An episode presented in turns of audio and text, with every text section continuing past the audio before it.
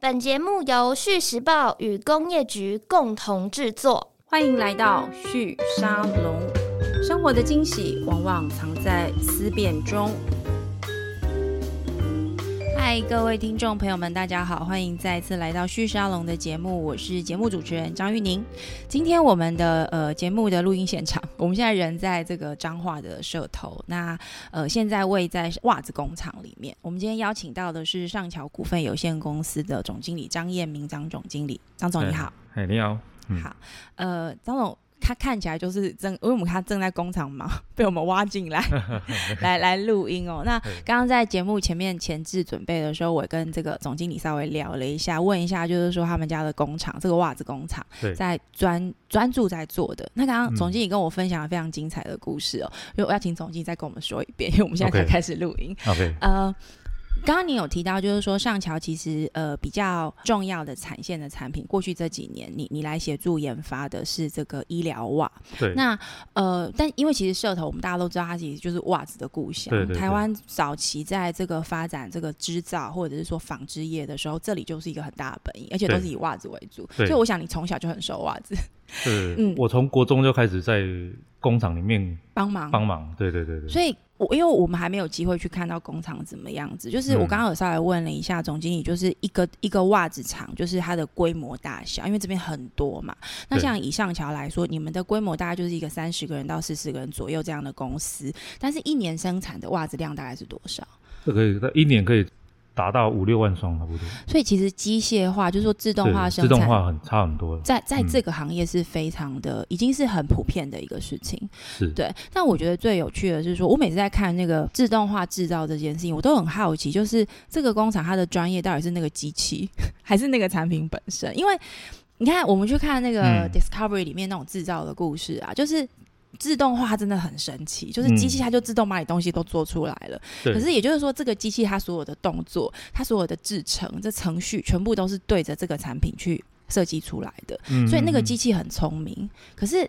对你们来说，像对上桥来说，您的专业其实是在研发跟研究这个袜子本身，但是。要让那个机器做到这个袜子可以做出来，机器你也要够了解。对所以我我今天第一个题目不是要问袜子，嗯我想要请您跟我们介绍一下，就是以以您现在的其中一个重要的产业美迪可这个品牌哦，Medical 这个品牌主要是以医疗袜为主。我们以这个为例子来说，就是呃要去制造这样的产线，因为这个产线刚好是您这边呃接班之后，就从爸爸这边接班之后，您负责的一个重要产线。嗯用这个基因来跟我们分享，像包含这个机器是怎么来的，怎怎么从头开始？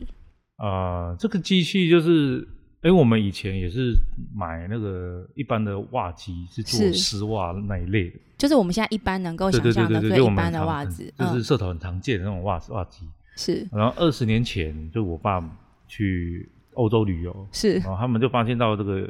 压力袜、医疗袜这个这个市场嗯很大，嗯而且单价又高，就是利润会比较好。后来我们回来就是有就跟台湾的一些做也是做袜机的厂商有去做探讨，是然后做这个袜子。但所是以台湾本身是有做袜子的机器有的台湾自己，也有做袜机的厂商，嗯但是他们就是技术那时候当时的技术门槛还没办法达到做压力袜。哼，是哦，后来我们就是就台湾找不到嘛，对我们往是往国外找。对，这是有找，就是所以现在我们到现在有德国的机器，也有意大利的机器，嗯哼但是负负责的东西是不一样的。是意大利的机器是比较否那个时尚压力袜的，因为它的花色可以织比较多，但是它的压力的，那它的压力就没办法那么精准。就是不是否医疗这的不是层否级医疗的，，医疗一定 OK 是德国的机器 OK 因为德国的机器他们是做医疗袜是做比较专业的，因为嗯，它呃它那个机器本身好像二战的时候就已经在了，就是第哦二次世界大战的时候，那就那个时候就在做压力袜的。你是说二战时期的技对它术，的它他们的就已经是这个程度对，了，它已经是在那边了。 嗯对对哼，对，那个工厂已经很百年工厂了，是，所以我们那时候就跟他采购机器嗯哼。去做这个医疗袜的部分了可。是当你机器采购进来，我我我更好奇的是说，因为它就是一个机器，然后机器做出来的东西也许是一样的。那嗯你们把机器采购进来之后，我相信袜子还是有你们自己研发对要去针对的市场啊因为你机器嘛，你有机器，就等于你有武器而已。对但是你要还要装弹药什么的。对，按弹药是自己对啊，的，你弹药那个就是必然是是像我这些原料啊，要对去配原料，因为你是你原料不可能再从欧洲进口嘛，嗯，因为太嗯，贵，因为光运费、税金，你对做一做成本很高，嗯对，所以原料也一定要从台湾找。嗯哼，啊，我我们台湾的那个原料其实也蛮就纤维啊啦，也是其实也蛮强的啦，是，所以我们当时就是找原料找超多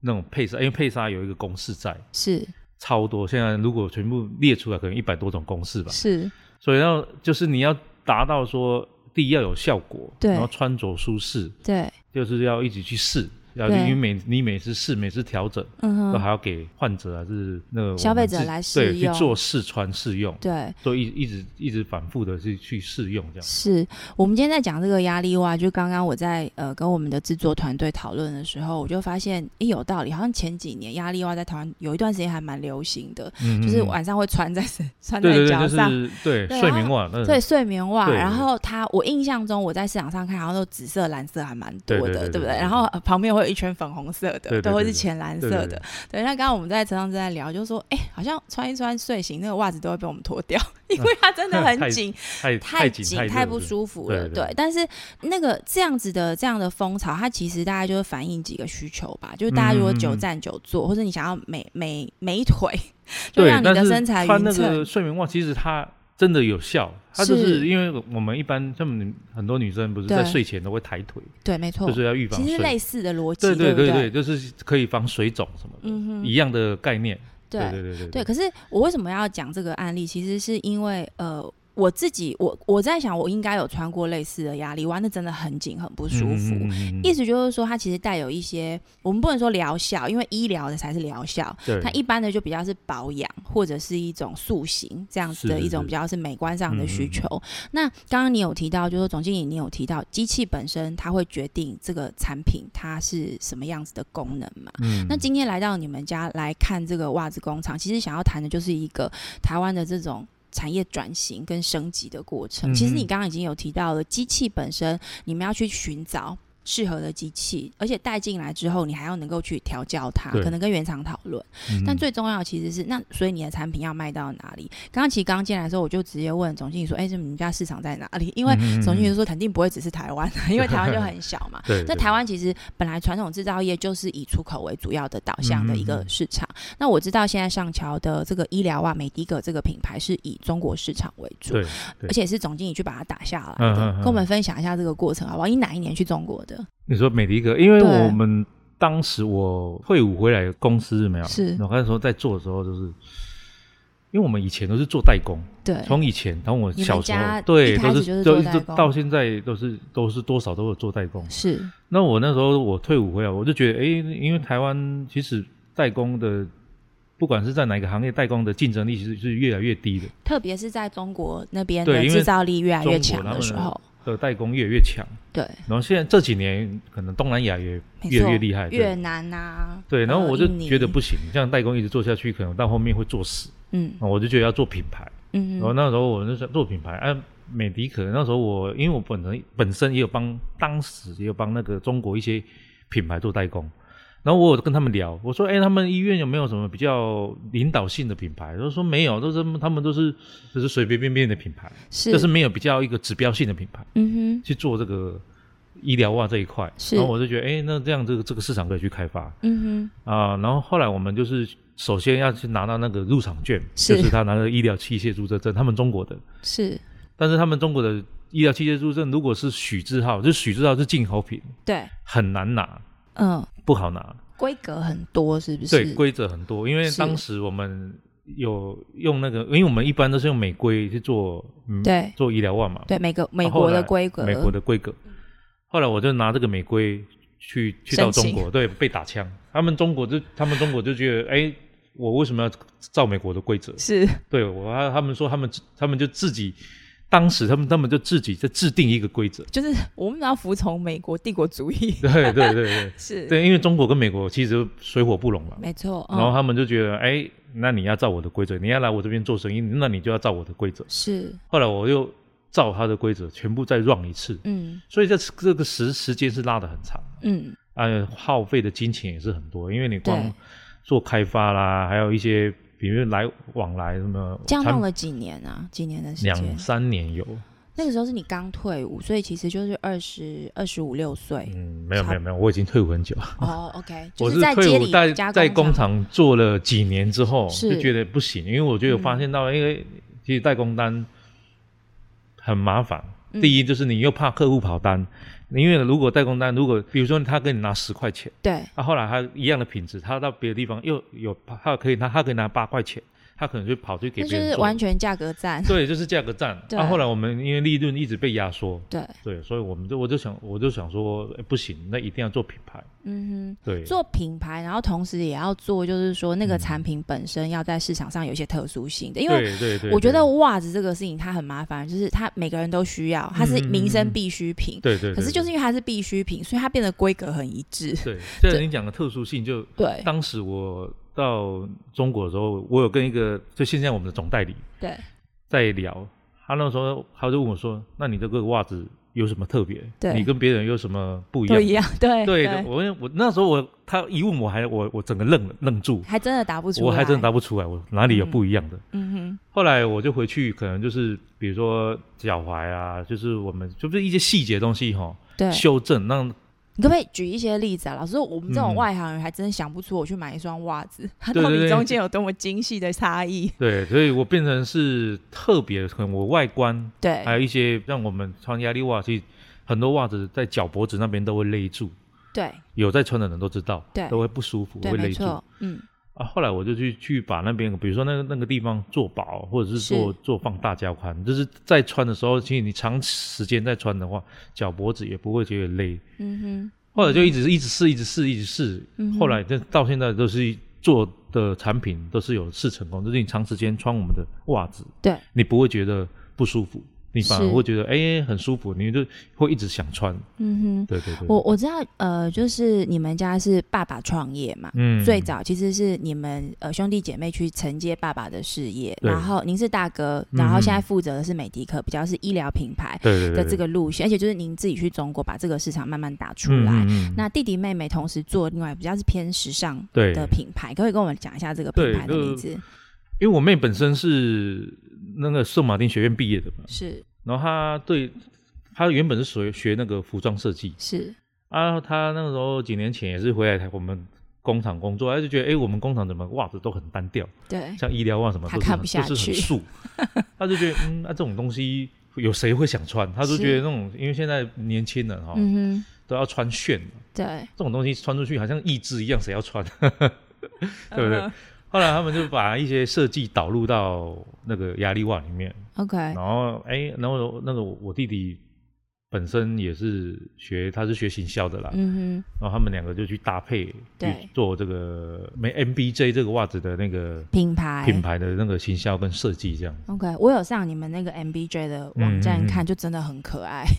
对，而且我觉得袜子，我自己观察袜子市场这几年，它其实呃以前是比较功能性的，可是它对现在变成一个类似像是穿搭品，穿搭品牌对不对？有点像耳环或者是、嗯嗯嗯呃嗯手环，因为对现在这几年习惯露那个袜子的那一节的对脚对踝对出对来所对，，这这几以年就很对，所以那个那个时尚的颜色的变化就变得很多。对那我觉得我今天在呃看，就是我们我们要来社头这边采访嘛，所以我就看了一些社头袜子这个产业的嗯历史。其实我觉得台湾真的有很多隐形冠军，真的都超厉害，就藏在民间这样 子。对我真的比较不好意思说，刚刚就经过那个进来，然后就哎、这工厂就是这样小小的，然后你们也没 什么，你们也没有什么招牌在那边，但是走进来就发现哎、有很多的嗯呃嗯那个医疗袜的这些商品在，但是你去嗯摸摸看，我刚刚就跟我同事说，哎、我想买这 个，就提醒我说你是来采访的，嗯你哼不是来 shopping 的。嗯那为什哼么我要讲这个呢？是因为呃，我我觉得大概从这些商品，我都可以看得出来，就是你们三个呃兄妹，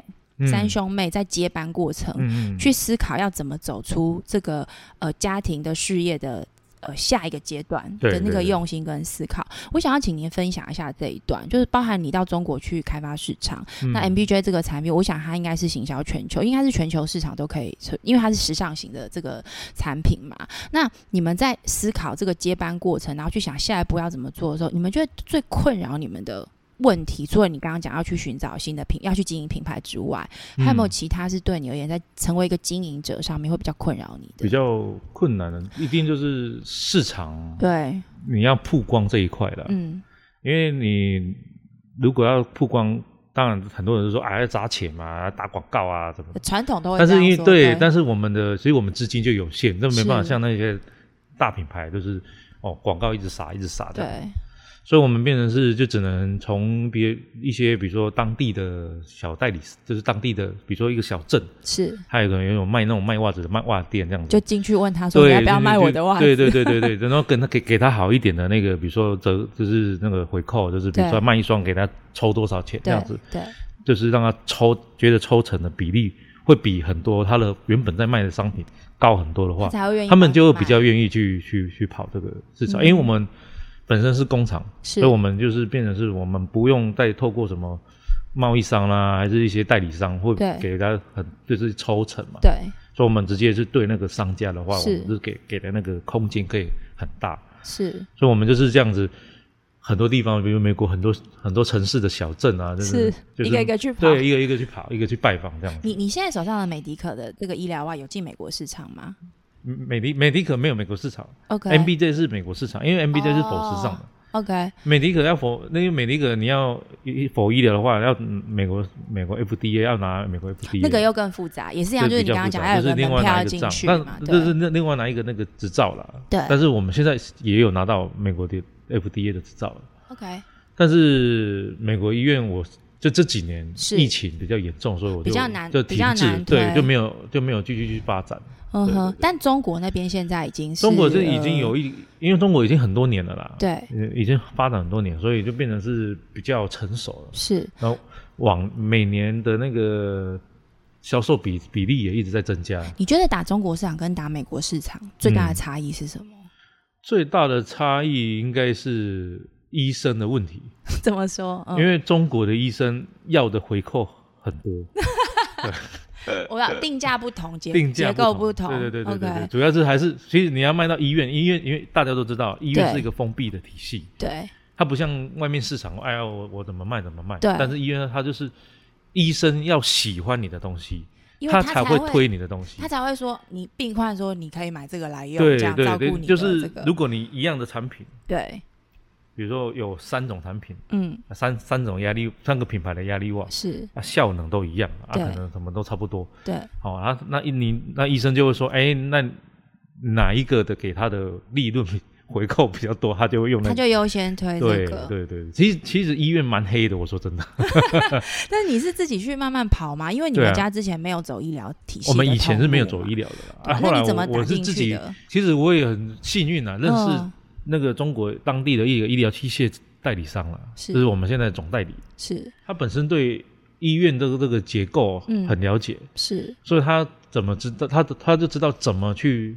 跑这个中国的医院，怎么去跟医院去做那个推销什么的。你你们兄呃兄妹这样子去做整个工厂跟产品的转型跟定位，其实、嗯呃我我相信那个过程其实会蛮艰辛的。那我自己每次在听这种二代接班的故事啊，我都嗯嗯我都很佩服，就是就是。大家会觉得二代好像就是呃很棒，因为你不用不用出去找工作啊，不要干嘛。嗯嗯但你嗯又回过头来想，就是他好像也没有别的选择， 就是你就是得去做一个呃家族的传承下来的事业。嗯那你刚刚在讲那个去美国打市场，还有包含去中国打市场，我都会回想到，就是您的父亲的那一代也是一样，也是走出口市场嘛。台湾所有在做这种呃制造的都是一样，然后也都是一个皮箱提着就出去，然后就对开对始对挨家挨户去敲门跟跟寻找呃开门的可能。嗯我觉得就这个部分来说，你自己想象你在做的事情，跟你小时候知道你父亲在推出口市场，你觉得有不一样吗？然后这是符合你想象的一种生活吗？就是我爸妈他们那一那个年代啊，对。大部分还对还是透过贸易商，所以他要去敲的门是贸易商的门，对不是对对直接去找到对，通不是路找那个，不是不是直接对商家，是也不是直接对，就是就对末端，就是讲末端了、嗯他们都是透过怎么说，那种贸易商，因为对台湾早期贸易商很多，是然后我因为我爸妈可能呃那外文也不会讲，是所以，他只能透过贸易商这样子，等于是台湾的贸易商，台湾的贸易对商，不对？所以他们他对不需要出去这样子跑，但是他是们贸易商出去跑，对对对对对对对但你们自己没有透过贸易商自己去跑，最主要原因是因为在利润上面对，要给自己对对更利大润的可问题能，啊，加上我们因为我们三兄妹哈都会讲外文啊，所以就是自己去跑，就是可以再把那个给贸易商那个利润抽利成润给直接留回下馈给来那个消末费端者嘛，哦，或者回 OK 馈给给那买买者的，啊是就是消费者，对消费者，就是他会价格就会比较优势一点。你你是什么时候决定要接班？还是没有？你没有犹豫过，反正就是要接班。因为我从国中就开始在工厂做了，所以我就觉得，哎、就是要把工厂做好。从以前就这么觉你得。你有想过其他的可能吗？没有，？ 真的哦。对啊，我就毕业退伍后，我就马上就回来了。但我刚刚这样听你讲，你又要懂行销，又要懂贸易，然后又要嗯可以去、自己去当 sales，还要懂机 器，因为机器买进来还要调其实教。其实也不是我一个人在弄啦，都是就是一个团队啦，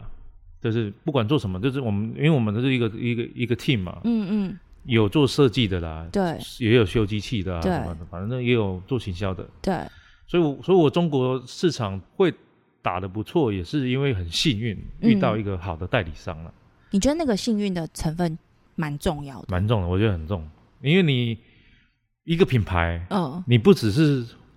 产品好而已，是，你除了你多你懂行销，嗯，但是你遇到的，比如说你你合推给作伙伴。对不合作伙伴，真的有差嗯哼，差很多，但是好的合作好的跟坏的真的差很多，所以你会觉得你中国市场遇到这个好的代理商，基本嗯上就是运气真的不错，没有遇到坏的。嗯嗯嗯因为也也如果你遇到坏，搞不好就跌了一大对，因为跤。其实很多不要说很多代理商，应该说很多商人哈，其是实都是很现实，有利可图，他才要对他就做会。想说，哎，你这种东西的呃，对他来讲，如果怎么利润还是不要说利润了，可能钱就是发展性不够的话，他是其实不太会不太会愿意帮你做这个事。嗯，他可能会觉得，他就觉得他想要找那种比较发展性比较好的，像嗯什么什么山西，像山西产品那种发展性比较，因为我们这个算传统产业了是啊。那个这个代理商不知道为什么哦，他就对我很 好，对对，他就是因为我一开始其实我们早期的产品没有很好，我说真的，是这是早期产品，他拿到其实他他也一直在骂，他说这个产品最好可以、不 OK 啊对不 OK 什么的，他一直在骂。那但是当时我们的技术门槛是，还没突破嘛，嗯就会觉得诶，我就一直他他其实也很有耐心在跟我解释啊，还带我去比如说去医院去去市场去看，哼嗯哼，买很多袜子，他自己对他自掏腰包哦，买很多那种国外品牌的袜子。让你知道那个那差我异是对什他么。就他就他就会说，哎诶，这个袜子你拿回我拿回去研究这样。嗯啊，我们也是买很多国外品牌的，因为一些知名的亚医疗袜品牌的哼，，是拿回来研究，说哎、诶他们是怎么做的？是。对对对，因为谈到产品本身，我顺便追问好了，就是我一直想不通医疗袜跟健康袜跟一般袜子，就是医疗本身它的疗效是怎么透过那个袜子的物理性来达对，到它的？是就是就是渐进式，是你医疗的一定要是否健，一定要比如说从从脚踝那里压力对是最足的，对，然后往大腿那边哦慢慢，变松一点点。也不是松一点点，要有是一个循序渐进的松， OK，就是。因为一般压力袜很多压力袜，它都强调四段啊，三段四段，对其实对那对个对是对，不是到那个医疗的水准。所以医疗水准医它疗是什至么少要七到八段， OK，对也因就是为说你我们看到那一整双袜子对，对对也许对短短的，对它那中间有好几这不对好几同种变化，对，对的的这个制造的选择跟设计，对就是压这样子力都按不一样了。啊那它是有一个规则的，对，就你有刚刚讲那个中规、美规、对对欧对有规规格的的这个这个差别。嗯那在制造上，那个技术突破，你觉得最难的地方是在哪里？嗯最难的地方应该是稳定性，稳定性，就是嗯因为有时候因为一橡皮，因为做压力袜、医疗袜，也它最主要就是一个它袜子里面有一条很像我们橡皮筋的东西， OK，上嗯，面有有弹性对的，对，有弹性的。嗯，它这个东西要稳定，因为台湾第一气候潮湿，对然后又有温温差，又有温差嘛，对，那变成是你，如果你没有控制好湿度啊，还对有温度的话，很容易那个橡筋会它会跑。嗯会会脆掉，有点像哦嗯我们橡皮筋放久了，对如果拿回来就是就黏黏的，稳然不后又稳定？脆，对，会不稳定。对对对对对对对所以对我们工厂里面呃温度跟湿度都要控制。 OK，对，所以嗯稳定性是最最，我觉得是这个做袜子的过程中是问题是最多的。那你们怎么克服这件事情？除了工厂环境本身要控制之外，嗯在制造技术上面，因为呃，今天呃来访问总经理，其实还有一个原因，是因为呃，你们其实也。因为要你刚刚提到的这个稳定性，也开始在采取一些数位转型升级的一些嗯对对做对法。对，那今天也想要跟你聊一下关于这个数位转型的部分，因为呃，就我的了解，非常粗浅的了解，就是袜子虽然看似简单，它其实还有一个一个有一个这个供应链的关系。嗯有织造的部分，有车缝的部分，有染整，然后还有上游原料的选择对对对对对等等的这些差异，你可不可以嗯跟我们分享一下？因为这听起来很专业，那我们蛮好奇的，就是它大概分哪些阶段因？为就是上游，我从上游开始讲好了。是，你上游，你一个包纱厂，就是我们那个原料，它叫包纱。对，你包纱厂，它的它包纱的，它里面有什么？它的那个规就是有那种什么拉力啊。。对，如果它不稳，对，这个纱其实外观你看不出来的，就是看不包出回来差异对对不原意对看不出来差异，就是一颗好的跟一颗坏的你看不出来，是，你要去做对，才知道嗯啊。但是你做的时候，有时候就是如果因为我们之之前哦，就是会有很多，就是因为我说真的，那个员工他们在做，他们也不是很懂是，这个东西哦，所以他们在做的时候也他也是这样做做做做做做做做啊，有后来等到了后面的品检的部分，就才发发现现不哎，行，这怎么怎么有点怪怪的，对，然后就才会发现说啊，这个原料一开始就有一有一些问题，嗯，所以变成是我们这一可能这一批货就要都会销出毁。问题，对那导入这个自动化就变成是比较方便管理了、所以你是说，当它原料，比如你刚刚讲那个包纱，它一进来的时候，不是由嗯人眼去辨识它，对是那个机一器定要会去做辨已识经，不是机器，就是你要生产是下来之后要去做 QC，是，就是因为有有因为有很多员工其实他们看不太出来，嗯嗯，因为嗯其实外观是看不太出来的，是，要去拉过，因为我所们以有拉力测试机，所以等于是对现在 QC 这一段交给机器这边去做判断，对稳对对定度才会才会够嗯高嗯这样嗯嗯子嗯。嗯哼，那这是上游原料，那整个制造车缝染整这一段都是在你们的生产线上面，嗯嗯嗯就是嗯全嗯部完成的。可不可以跟我们讲一下这些阶段各自在做什么？嗯还有顺序，对不对？车缝嘛，车缝对就车是缝很简单，就是车缝一些，比如说把两把它两缝双在袜一子起结合起来，变成一个裤袜嘛。对，啊然后或者是那个什么，那种大腿袜上面不是有那个织带吗？对那个都是车缝的。 OK，对啊，染染整的部分就是要看染色嘛， 就是黑色的就染黑色的，然后所以像你们家那个 MBJ 那个品牌，在嗯染整上面就要做比较多的如果是变化对不医疗对袜的哦，对我是做前染，不是做后染， 什么意思？ 就是因为后染的话，就是把袜子做出来，它是对白色，然后再去染颜色再，去染颜色，对，但是这个后染的问题会多一点，是，因为后染因为里面袜子里面已经有橡皮筋了，对。你橡皮筋在染色的时候问题会很多，你可能会伤到它原本的不是这个对稳伤到定原嘛本的对不橡，对因为染你染色的温度很高，对，然后会第一会伤到橡皮筋的弹性，对再来就是可能橡因为橡皮筋本身是光滑的，对，变成是你颜料有时候附着在上面不好附着，嗯哼，变成会有可能会有褪色啦，是这这是问题在。是，所以后来我因为我们这种医疗的哦，对，不能有褪色的问题，因是，为如果你有褪色，你会被医院对会被医院罚，很是很麻烦。后来我们也是用浅染，就是纱线本身，先先染染好色，对，就是因为我们包纱是一条橡皮筋，外面再缠绕那个尼龙线，是所以你是尼龙线有染染好，就是做缠绕，所以你那个橡皮筋本身不会碰接触到染料， OK。对你就是、嗯哼因为你如果是做好再去染，你橡皮筋本身就会接触到染这料。个是算原料厂要做好给你吗？还对是，原就是原料厂那边就是要先把纱弄好，是再去把纱送去给染针厂染是纱的动作。是，所以也就是说，医疗袜也不是不能做的色彩缤纷，对不 对？因为它是嗯浅染嘛，其所实以对也其实医疗袜也是可以做嗯对很漂亮的，很漂亮的，比如说粉色、荧光色的，对，但是医院不会用到这个颜色。因为医生会觉得那个不符合，对不，符医院还合是那个嗯氛围，对对对对对对，主要是那种感觉啦。不然你你医疗袜其实也可以穿技术红上色其的、啊，实没对有啊。做不到，对不对？只是对市啊场要不要的问题。对啊那你只有没有是想要要突破一下？对 没有，我会这样问，嗯是因为比如健康袜、呃嗯弹性袜、医疗袜，特别是那种老人家在用的那种，嗯，就是都是黑色。黑色不能是肤色嘛，对，黑色肤色就这两种。对对然后对，对因为你知道，我有就是我有时候也会，就是因为我膝盖有一点受伤，所以其实嗯就是我有时候我会穿穿那个弹性的那个绷带。然嗯后我怎么找就只有这两种颜色，可是偶尔我也想要缤纷一下，然后我就对发现嗯对这个市场上其实是没有这个产对品没的有。并没所有以你要不要考虑一下？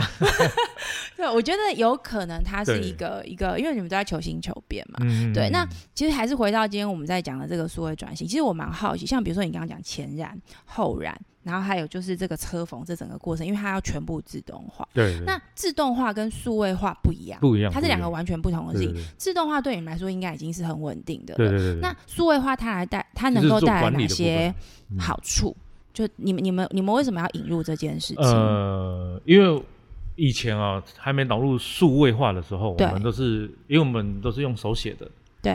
就比如说，哎，key 单都是用手写的，比如说，哎，比如说我这台机器要做什么产品，是然后什么尺寸就多少双这样子，对啊，都是手写。按、他们就会有每一班每一班，就比如说我这一班生产多少双，都会对手写在那个单子上面。但是就会衍生一个问题，就是有可能他刚好在忙，他可能算好袜子，比如说这一这这一个机器他算好数量了，啊，刚好另外机器红灯，他马上赶赶快过去处理故障嘛，回来忘记他了，忘记写了，他忘记写了之后，他变成是我就会多做。那一台可能原本要做一百双，他可能忘记写了五十双，对，然然后后就多生然后交产班的了人可能50会以为，哎，他只比如说他现在只做五十双，啊，原本的一五十双已经做好了，但是对他没写上去。对啊，交班的人以为说，哎呦，他还没做对，做到足足够一百双，他再多做五十双，那多做出来，一般你们都要怎么办啊？就只能库如果存客就是看看看客人要不要多收啦。啊，如果他 OK 不能多收，我们只能当库存。对这种事情很常发生吗？嗯，以前很还蛮经常发生的，所以对啊这但是是一我们个一直会一直嗯教育，以前都会一直教育说啊，一定要先好好，但但是有时候就是不小心啊，就不小心，对你很难控制因这为些一各种不小心 对，对，因为主要是一个人雇，因为我们现在就是一般就是雇一一区的，一是区大概三三十到四十台机器，其实蛮多的。三十到四十台，对，因为什么因为现在都都自动化，对不用像以前就是一台以以以前是一个人雇大概三到五台嗯啊，现在因为是整个都是自动化，所以可以一个人力雇又三更对少，这可以对减很多。连就是自动化，这是自动化的成效啦。啊，是数位化就是因为还没导入数位化数位化之前，就是变成是就刚刚问题这个数量哼，问踢题，错了，对，还有这个接错杀的问题。接错它是指说本来我应该要用呃，比如说浅染的沙料好了，对对，比就如接着比后如来比如说，不要说原本要用红色的杀，对它很接，因为红色又分很多种红色，它有浅红色，有深红色，有稍浅，有稍深的红色，嗯很多种，哼是光一个红色可能有十几种。是啊，可能因为我们那时候我们都是还没导入数位化，因为数位化都是一扫，它就可以知道这一台机器对它所有的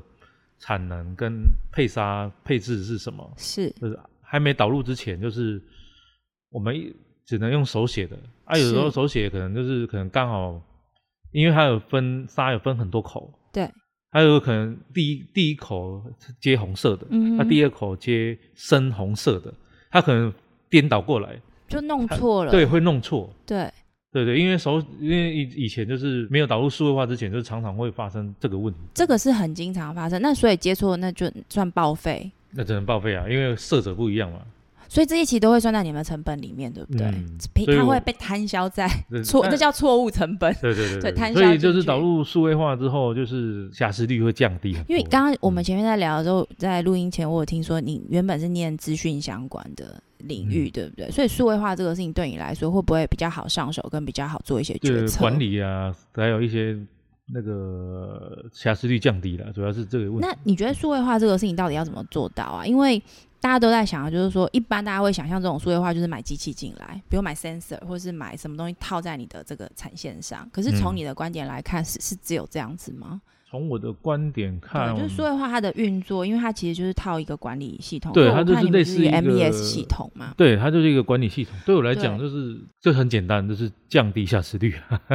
那导入过程会很花力气吗？不会，不会，这次工业局跟你们的合作，它在这中间它扮演了一个什么样子的角色？他们就会技术辅导啊，还有一嗯个资资金的补助嘛。嗯哼，因为一个一个数位化系统是不少钱的嗯啊，所以工业局他们都是有补助我们的。嗯对对哼，对对你来说，这个补助会加快你做这个事情的决策吗？是不是加快，就变成是会就是减轻我的负担了。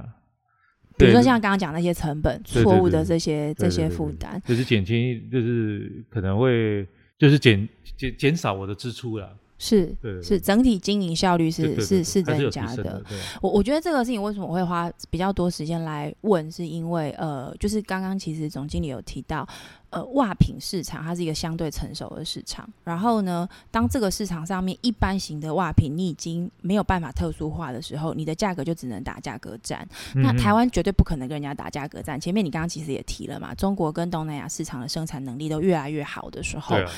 我们的人口跟我们的人工结构就不可能去跟他们比拼价格，嗯所以下一步就会变成是要不就是你效率比人家好，产品也要比人家好，对对对然后你的通路也要比别人强。嗯像你刚刚讲的这个美规、欧规、中规的许可嗯证，那也是一个通路能力之一。对对对你要去打通这个市场。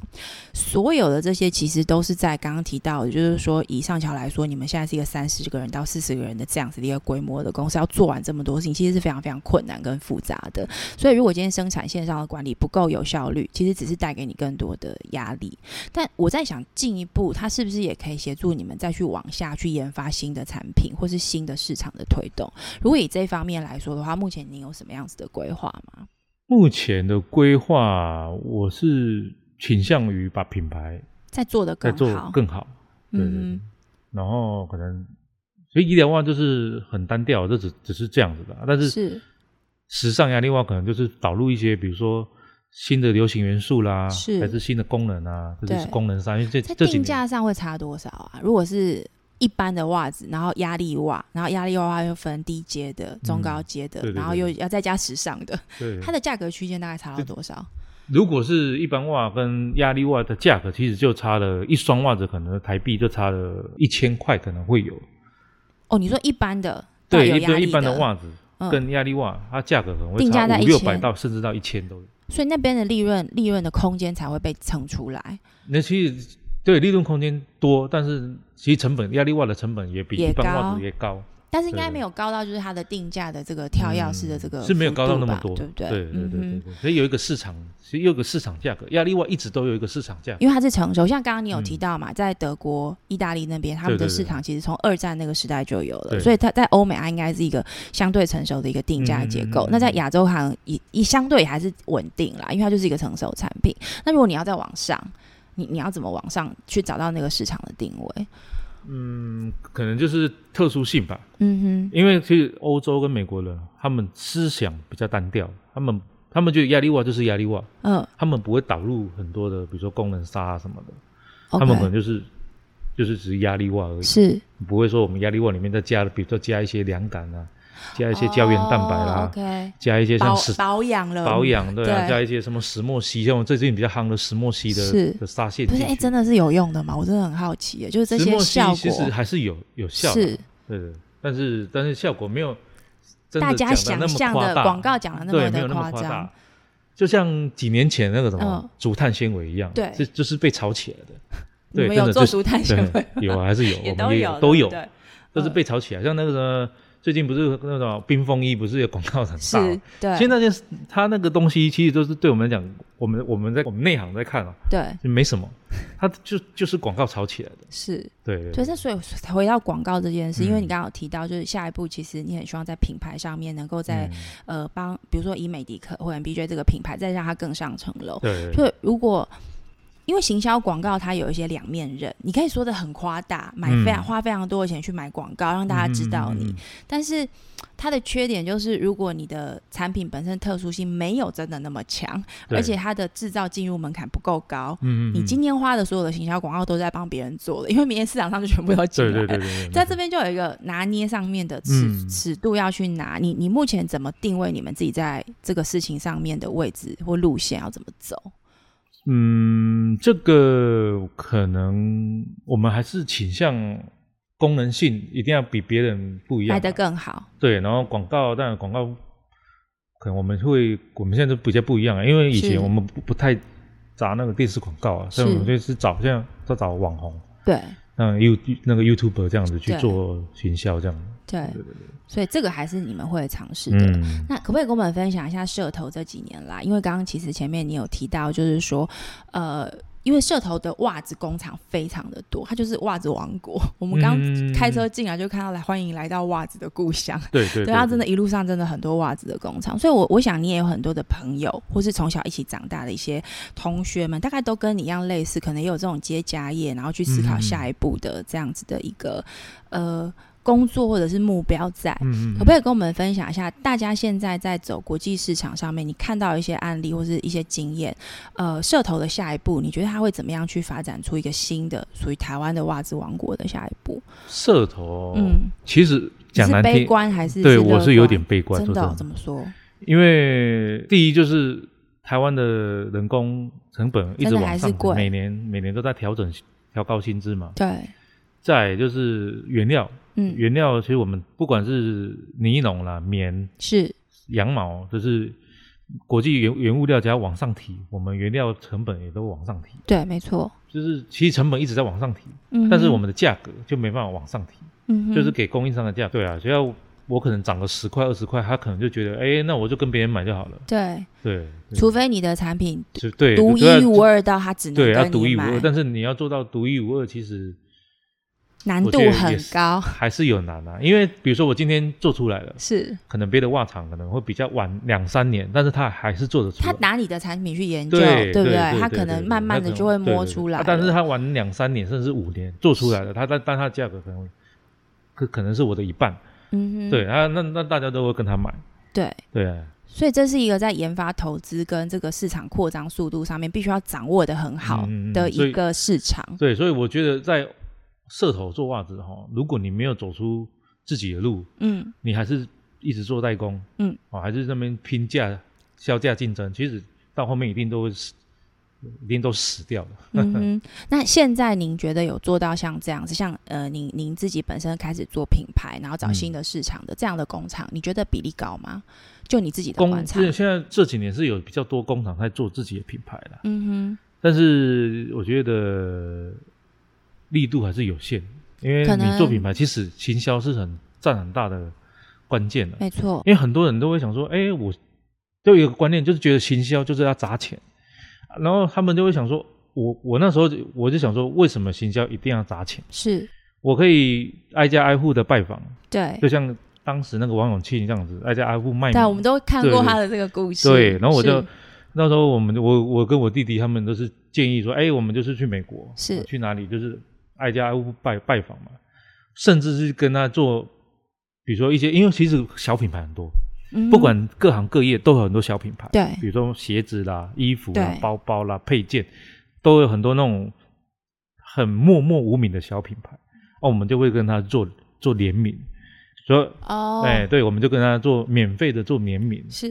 然后他他就觉得，哎、我就联联名就是变成两边的知名度会一起大带家上来，互相互对相互加相成帮忙效这样果，子对所以我们做很多联名的袜子，这是一就个是做法无哦形之中，嗯，比如说我跟某一个包包啊，某一是个鞋厂啊，某一个鞋子啊，某一是个配件，某一件某某你们某一搭间在一起，这对，叫全部我每一间每一个品牌对都做联名，是但我的曝光度就高了。就是异业结合， 对你们不是竞，争关系，可是对对对对消费者来说，他有可能会一起思考，对不对？特别是最近我刚刚讲了，最近这几年嗯缤纷的袜子很重要，因为那个脚踝那一节都露出对对来对了，嗯 嗯嗯嗯对，所以裤子跟鞋子跟袜子其实是一整套的，对啊，我们就对全部做联名。你说不管，我就就是